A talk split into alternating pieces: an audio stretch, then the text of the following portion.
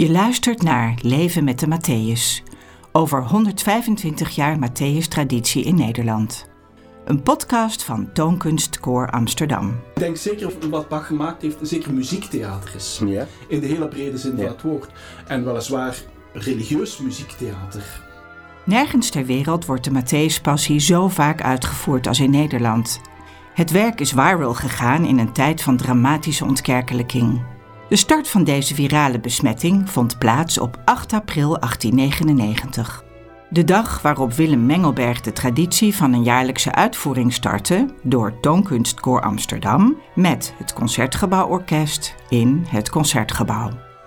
Nu, 125 jaar later, proberen wij iets te ontrafelen van dit grote geheim. Waarom is het werk zo geliefd?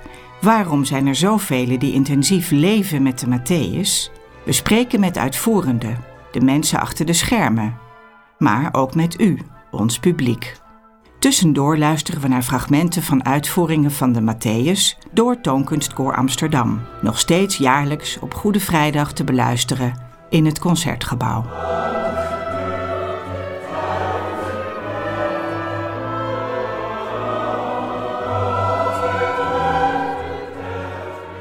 Aflevering 3. Sint Blitze, Sint Donner. In deze aflevering vertelt Luc Joosten, hoofddramaturg van de Nationale Opera en Ballet, over de theatrale kant van de Matthäus. Volgens tijdgenoten bracht Bach met dit stuk veel te veel opera in de kerk. Het is natuurlijk geen opera, maar theatraal dramatisch zeker wel.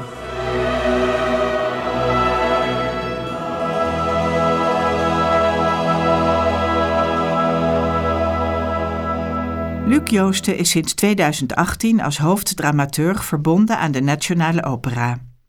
Daarnaast is hij gastdocent aan de Universiteit Mozarteum van Salzburg, waar hij dramaturgie van het muziektheater doseert.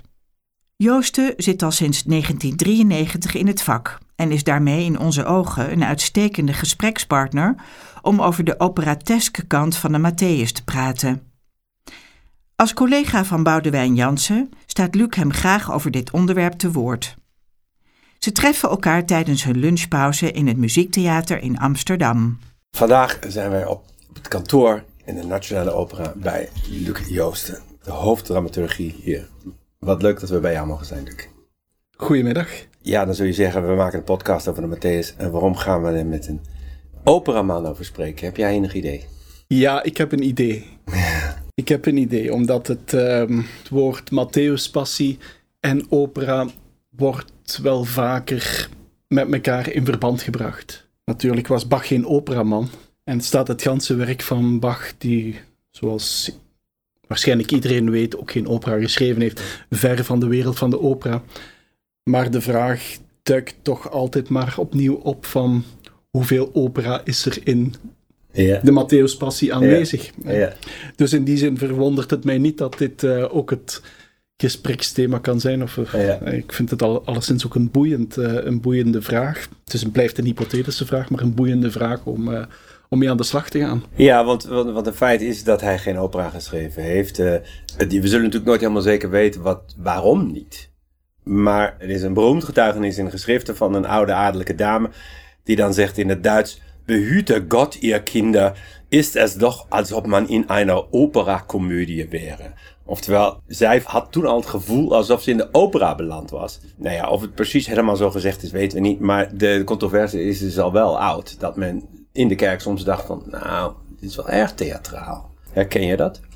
Wel, die controverse is, is er eigenlijk altijd geweest. Het gaat eigenlijk hier ook over de vraag tussen religieus en werelds muziektheater. Ja. Ten opzichte van de opera heeft er altijd een soort weerstand heeft er altijd bestaan ten opzichte van de theatraliteit en het luxueuze en het Ja. overgeornamentaliseerde van de opera. Ja. Eh, dat is er altijd geweest. Dat was iets wat leefde, die, die weerstand tegenover Ja. opera. Ja. Omdat het toch een, ja, een heel aparte vorm was. Er was een opera, er, er was eigenlijk op het moment dat Bach eh, aangesteld is in de Thomaskerk, was het operahuis dat bestaan heeft van 1693 was eigenlijk net gesloten. Mhm. Dus er was wel een, een duidelijke operacultuur ook in Leipzig op dat moment, die ook samenhing met, met de messen die Ja. daar plaatsvonden. En dus eigenlijk een heel internationaal publiek Ja. naar Leipzig Ja. eh, bracht. Dat was een, eh, een operahuis dat, dat vrij succesvol was. Eh, een burgerlijk operahuis, dus geen hofoperahuis.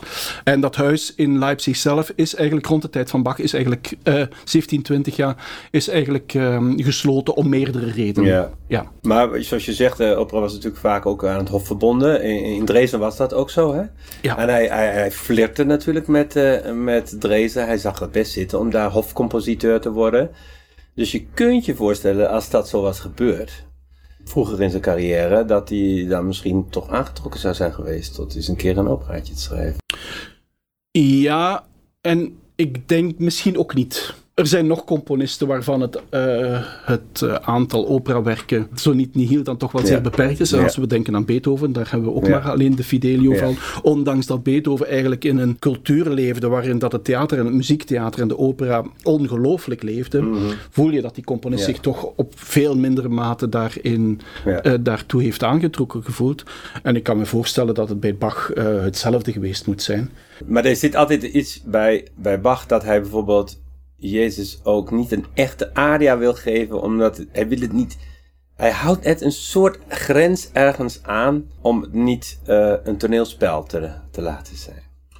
Ja, dat is, dat is heel duidelijk. Ik denk dat dat vooral te maken heeft met het feit dat hij de keuze gemaakt heeft om in eerste instantie, ondanks het feit dat er wereldlijke kantaten zijn, maar om, ehm, dat hij toch een man was waarbij het werk in de teken stond van God en veel minder in de teken stond van, van de kunst in de zin Ja. van, een, van een onderhoudend Ja. eh, medium. Ja. Ik denk dat dat een van de doorslaggevende redenen moet geweest zijn. Eh, het blijft een open vraag, uiteraard. Hè.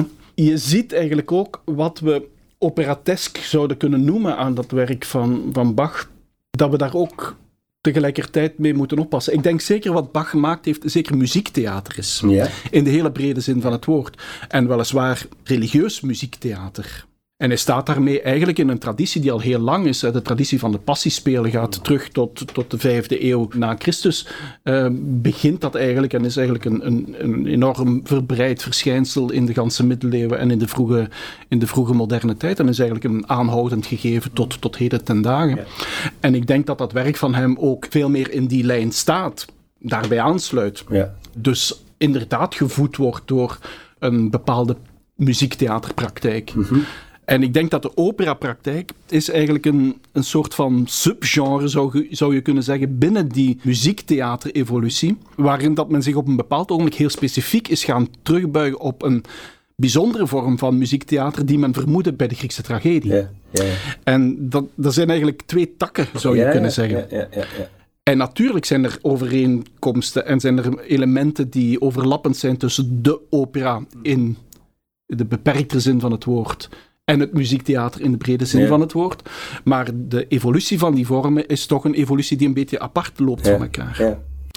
En misschien zonder al te technisch te worden, maar toch, als je naar de Matthäus Passie kijkt, dan zie je dat er inderdaad heel veel elementen van de opera, of wat je op het eerste gezicht zou herkennen als elementen van de opera. Er is een recitatief vorm. Ja. Hè?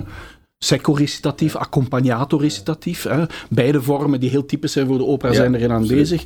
Er zijn aria's, ehm, er zijn koorpassages, of er is een hele grote aanwezigheid van het koor. Niet, het zijn geen passages, het is eigenlijk een, een dragend element van, van, van het ganse werk. En eh, er zijn personages, Ja. eh, er is een vertelling, er is een handeling. Dus er zijn heel veel elementen die je inderdaad ook in de opera terugziet. Maar er is volgens mij een fundamenteel onderscheid. Dat het, Daar ben ik nou benieuwd naar. ja, als je naar de recitatieven kijkt van de Matthäus Passie, de recitatieven van de evangelist, Mhm. dan zien we dat ieder recitatief van de evangelist eindigt met sprach er, Ja. sprachen sie, Ja. enzovoort. Ja. Met andere woorden, de evangelist treedt op als een soort van tussenfiguur tussen de theatrale handeling en het waarnemende publiek. Mhm. Is eigenlijk zelf geen deelnemer aan de handeling. En presenteert de personages ook door ze aan te kondigen en dan een frase te laten zeggen. Ja. En we zien dat met andere woorden de aria's die voortkomen of die volgen op het recitatief niet handelingsintern verbonden zijn met datgene wat er in het recitatief gezegd wordt. Ik maak het duidelijk aan de hand van een voorbeeld. Als je kijkt naar Nozze de Figaro, als je daar kijkt naar de recitatieven, dan zie je dat die recitatieven eigenlijk worden uitgesproken door de personages die zich identificeren met die rol. Ja. Die 100% doen alsof ze Figaro zijn. Ja. En die beleven het recitatief. Die beleven eigenlijk op het moment dat ze het uitspreken een handeling die plaatsvindt. En vanuit die situatie ontstaat de aria. Ja. Als een reactie op het gebeuren dat ze zelf beleefd hebben in het recitatief en zelf beschreven hebben in het recitatief. En dat element is iets wat in de Matthäuspassie nooit plaatsvindt. Het recitatief is nooit, is uiteraard in de vertelde feiten de aanleiding tot het zingen van een bepaalde aria. Maar er is nooit een in handelingsinterne identificatie tussen het personage en de aria. En daar is een fundamenteel verschil tussen de opera en de Matthäuspassie, waar je eigenlijk een veel lossere, men zou kunnen zeggen in zekere zin, een veel modernere vorm hebt, die bijna doet denken aan het theater van Brecht. Hè, die een, bijna een soort van episch karakter heeft in de, in de technische zin van het woord. Namelijk, je hebt een verteller die commentarieert en daaruit ontstaan andere elementen en wordt een verhaal verteld. En dat is natuurlijk een fundamenteel verschil, denk ik. Ja, zeker. Nou is het dus, dus wel eens eh, gebeurd dat zo'n Matthäus toch op het toneel wordt gebracht. Hè? Stel dat iemand hier eh, zegt van eh, laten we dat eens doen met Nationale Opera. Hoe zou jij daarin staan? En wat zou jouw gedachten zijn en jouw adviezen? Dat zou een fantastisch project zijn. Ja. Het is ook al gebeurd. Ja, eh, de Matthäus Passie bestaat als ballet sinds 1981, als ik me niet vergis. Ehm, en er wordt, ik zal niet zeggen jaarlijks, maar er vindt in de huizen in Europa vindt er telkens wel hier en daar een Matthäus Passie op een geënsceneerde wijze plaats. Er is natuurlijk, en dat is een, een fundamentele vraag, eh, spreken over de Matthäus Passie als een opera voegt voor mij niks toe Nee. omdat ik denk de grootsheid van het werk zelf en het feit dat het eigenlijk baat in een, oorspronkelijk in een religieuze context, Ja. heb je al een vorm van theatraliteit die enorm impactvol is. Bovendien gaat het om een vorm van theatraliteit die we met hedendaagse termen zeer participerend zouden noemen. De koralen konden worden meegezongen. Dat is een ongelooflijk eh, mooie gedachte, dat iedereen kan participeren aan het kunstwerk dat plaatsvindt. Ja. Dus het is eigenlijk een soort van, eh, om die term dan toch maar te gebruiken, gezamtkunstwerk dat eigenlijk al plaatsvindt, maar in een re- religieuze context. En de aanwezigheid van een publiek en de, en, de, en, de, en de muzici in een kerk, van gelovigen in een kerk, die deze teksten uit de kerntekst van hun geloof eh, gerepresenteerd voelen, daar kan je als opera nooit tegenop. Nee. Daar kan je niet tegenop. Nee. Nee. Wat je natuurlijk als operahuis wel kan doen, is de ongelooflijk rijke boodschap die in dat verhaal zit, om daarmee aan de slag te gaan. Ehm, een van mijn favoriete scènes, als ik het zo mag noemen, uit de Matthäus Passie, is de scène bij, eh, bij Pilatus. Eh, als je daar ziet hoe het koor daar reageert, ondanks de aria van de, van de, van de sopraan, en die zingt van, eh, dat hij voor zijn, voor zijn uit liefde gestorven is, en dan daar toch op reageert van... ja, maar we moeten Barabbas, we moeten Barabbas, laat die maar vrij, hè, en hang Jezus maar aan het kruis. Dat, dat is een ongelooflijk contrast.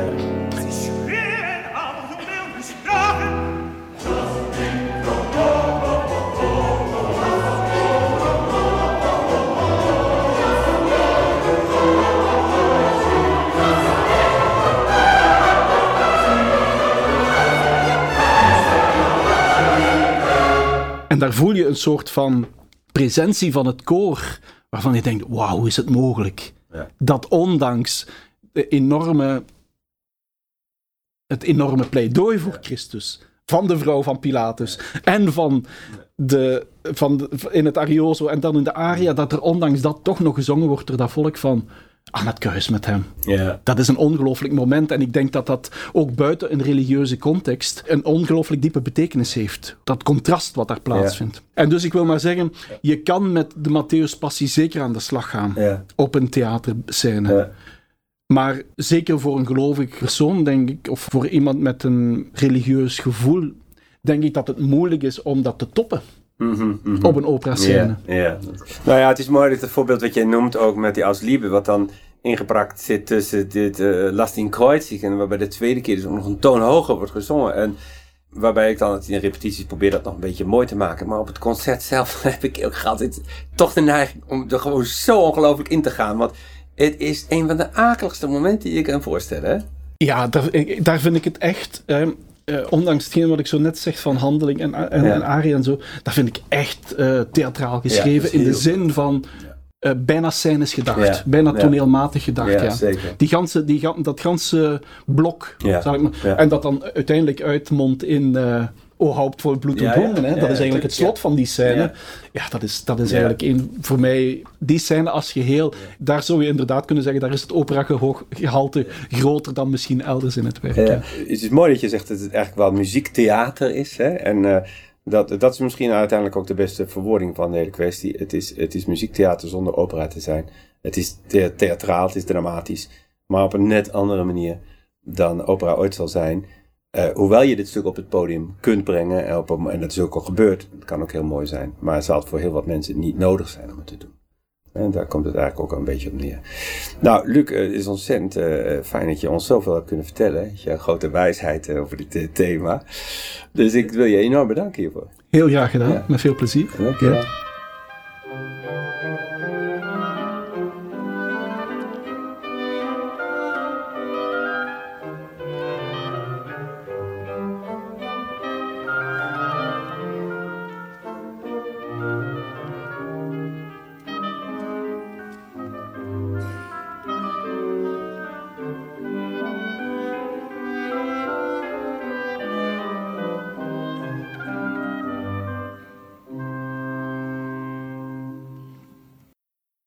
We praten verder met onze vaste gasten over wat Boudewijn Jansen net met Luc Joosten besproken heeft. Laten we beginnen met Zien Blitse, Zien Donner, waar de jongens van het Rode Jongenskoor wel iets mee hebben. Ik ben Mark. Ik vind het Zien Blitsen en Zien Donner vind ik altijd heel erg leuk, want iedereen schrikt dan altijd. Dus dat is echt, ja, ja, daar kan ik wel om lachen. Ik ben Timme en tijdens een concert, toen gingen ze Zien Blitsen en Zien Donner zingen. En toen een jongetje naast mij die uh, schrok toen echt zo erg dat hij gewoon bijna van de bank viel. Hoe klinkt dat stukje ook alweer?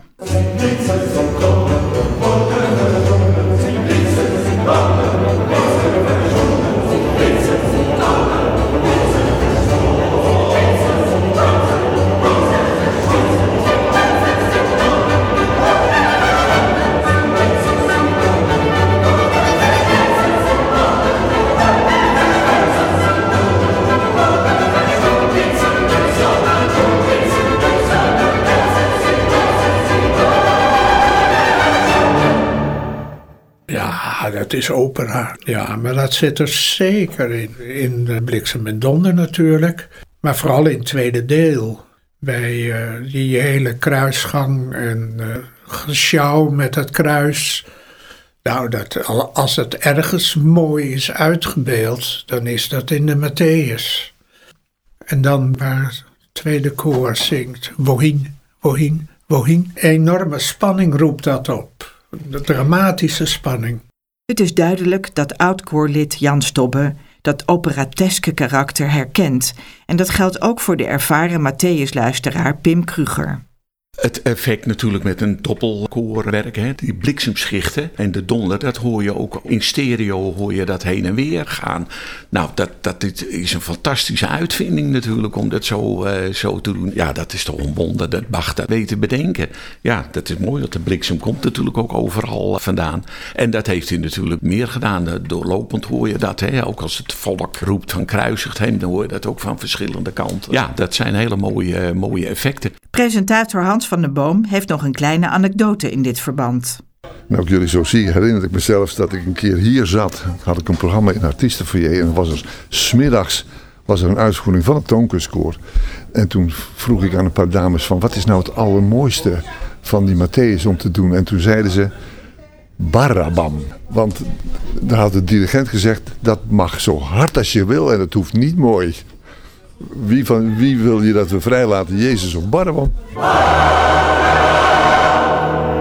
De jongens van het Roder Jongenskoor valt nog een ander element op dat de muziek spannend kan maken. Ik ben Mark. Stiltes maken het soms wel zeg maar, wat emotioneler. Als in, stel, je hebt het over dat iemand je even raden, wat ook uh, in muziek voorkomt. En dan zegt iemand van dat heb ik niet gedaan. Dat dan een beetje stilte komt, dat maakt het wel wat, wat emotioneler. Iets spannender eigenlijk. Het wordt steeds duidelijker dat er veel valt te beleven in de Matthäus. Toch hebben we ook voorbij horen komen dat het een heel lang stuk is. Er is zelfs een hele aria over geduld.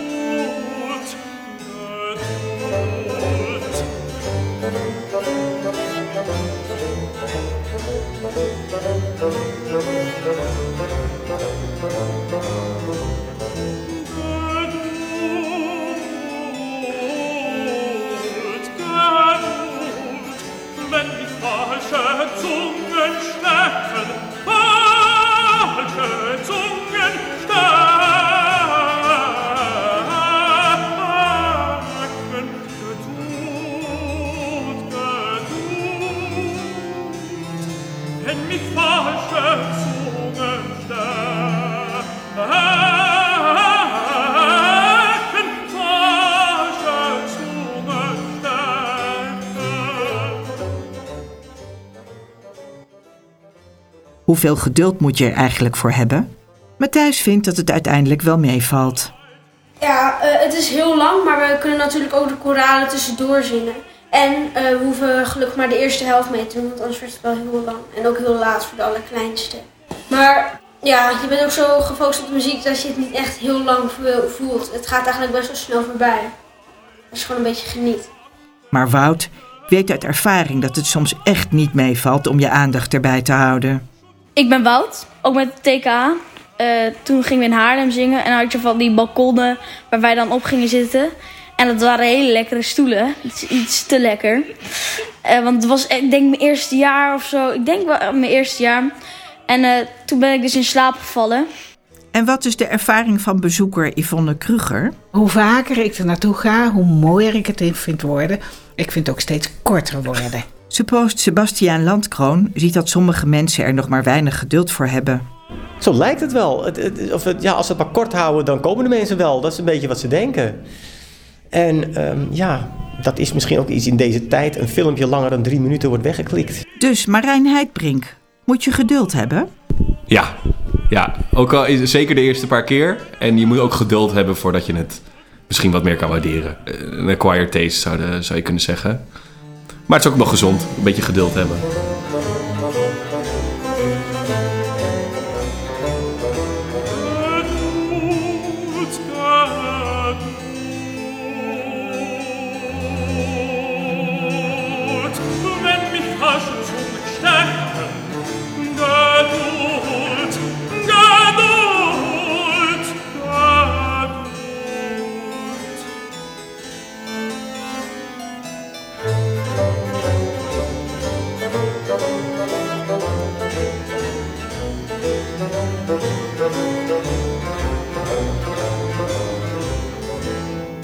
Al die aandacht voor de spanning in het werk zelf zou je bijna vergeten hoe spannend het kan zijn om het werk uit te voeren in het concertgebouw.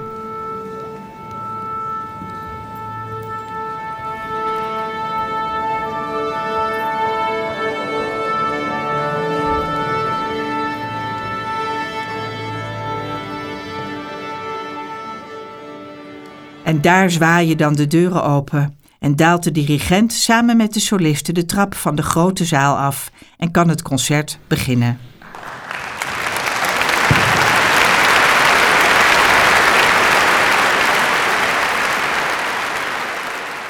Spannend dus. Bijvoorbeeld omdat je de Matthäus voor het eerst gaat zingen, zoals koorleden Feline en Vincent. Uh, ja, ik vind, ja, ik vind het zeker uh, spannend. Het is uh, een behoorlijke studie om voor het eerst te kunnen zingen. Om en de noten goed te leren en de tekst. En ook nog eens alle informatie die je daar nog bovenop eigenlijk krijgt, ook goed te kunnen verwerken. Dus ja, dat vind ik zeker spannend. Nou, dat valt wel mee. Je komt in een heel warm bad binnen en er zijn heel veel ervaren zangers met toonkunstkoor die, waar ik wel op durf te leunen als het nodig is. Dus in die zin, misschien moet ik het nog spannender gaan vinden en, en gaat dat ook wel komen als het dichterbij komt. En wat vindt Joep spannend?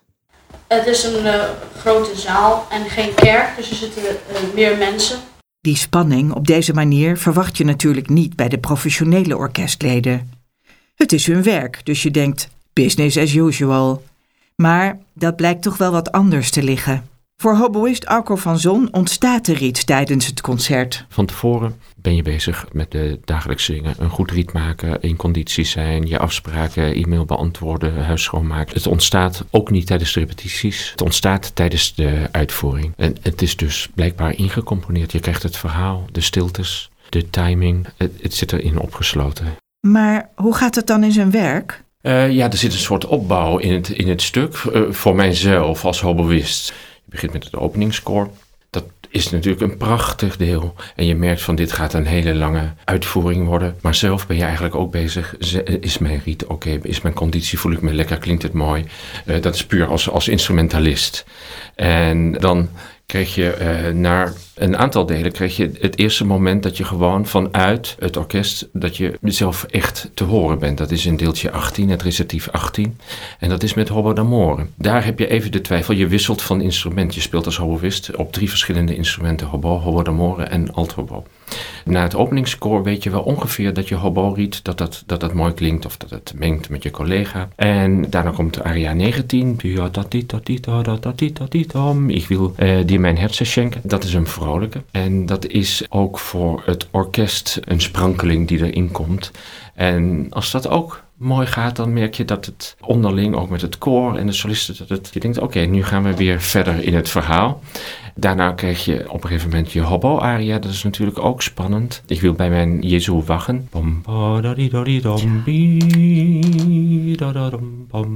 Ook in samenspraak met het koor. En zo ga je door het eerste deel van, van de uitvoering heen. En als alles op zijn plaats valt, dan begint er iets te ontstaan. Op het podium, bij jezelf, bij je collega's. Dus nu praat ik alleen over mijn arias, maar dat geldt natuurlijk ook voor de andere arias. En na de pauze, een tweede gedeelte, natuurlijk de twee vioolsolo arias, de Erbarmedig. Dat zijn eigenlijk ook momenten waar je merkt dat het publiek tot rust gekomen is en zich laat meeslepen met het verhaal. Violiste Henriette Luitjes vertelt hoe het bij haar werkt. Ik voel het eerlijk gezegd, die hele Matthäus, als een soort meditatie. Ik zie mezelf dan rennen door dat hele jaar en ineens sta ik stil. En, en dat, ja, dat is ook gewoon uh, wat Bach zo bijzonder maakt. Het is echt alsof je op de handrem gaat. En, en dan zak je daarin. En als we dan weer beginnen met, ik weet nog wel, naar de coronatijd. Nou, we zaten eigenlijk bijna allemaal te huilen bij het eerste akkoord van, van, van, van de Matthäus. Dit eerste akkoord van de Matthäus. Van, oh, dankjewel, dankjewel. Echt, dat het weer, we zijn er weer. En dat is, ja, louterend.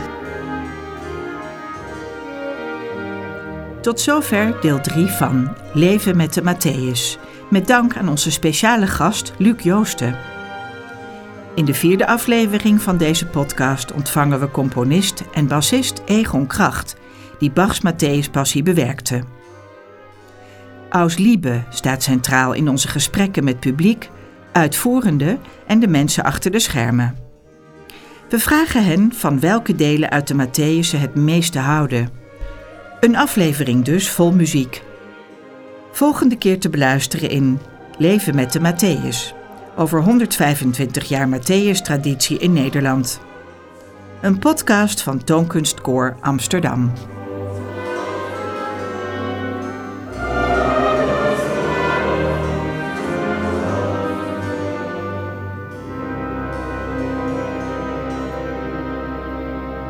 We zien u graag terug in de concertzaal bij onze eerstvolgende uitvoering van de Matthäus in Amsterdam of in Haarlem. Of bij een van onze vele andere concerten. Raadpleeg voor meer informatie onze website www.toonkunstkoor.nl. Vond je het leuk om te luisteren? Like dan deze podcast om op de hoogte te blijven.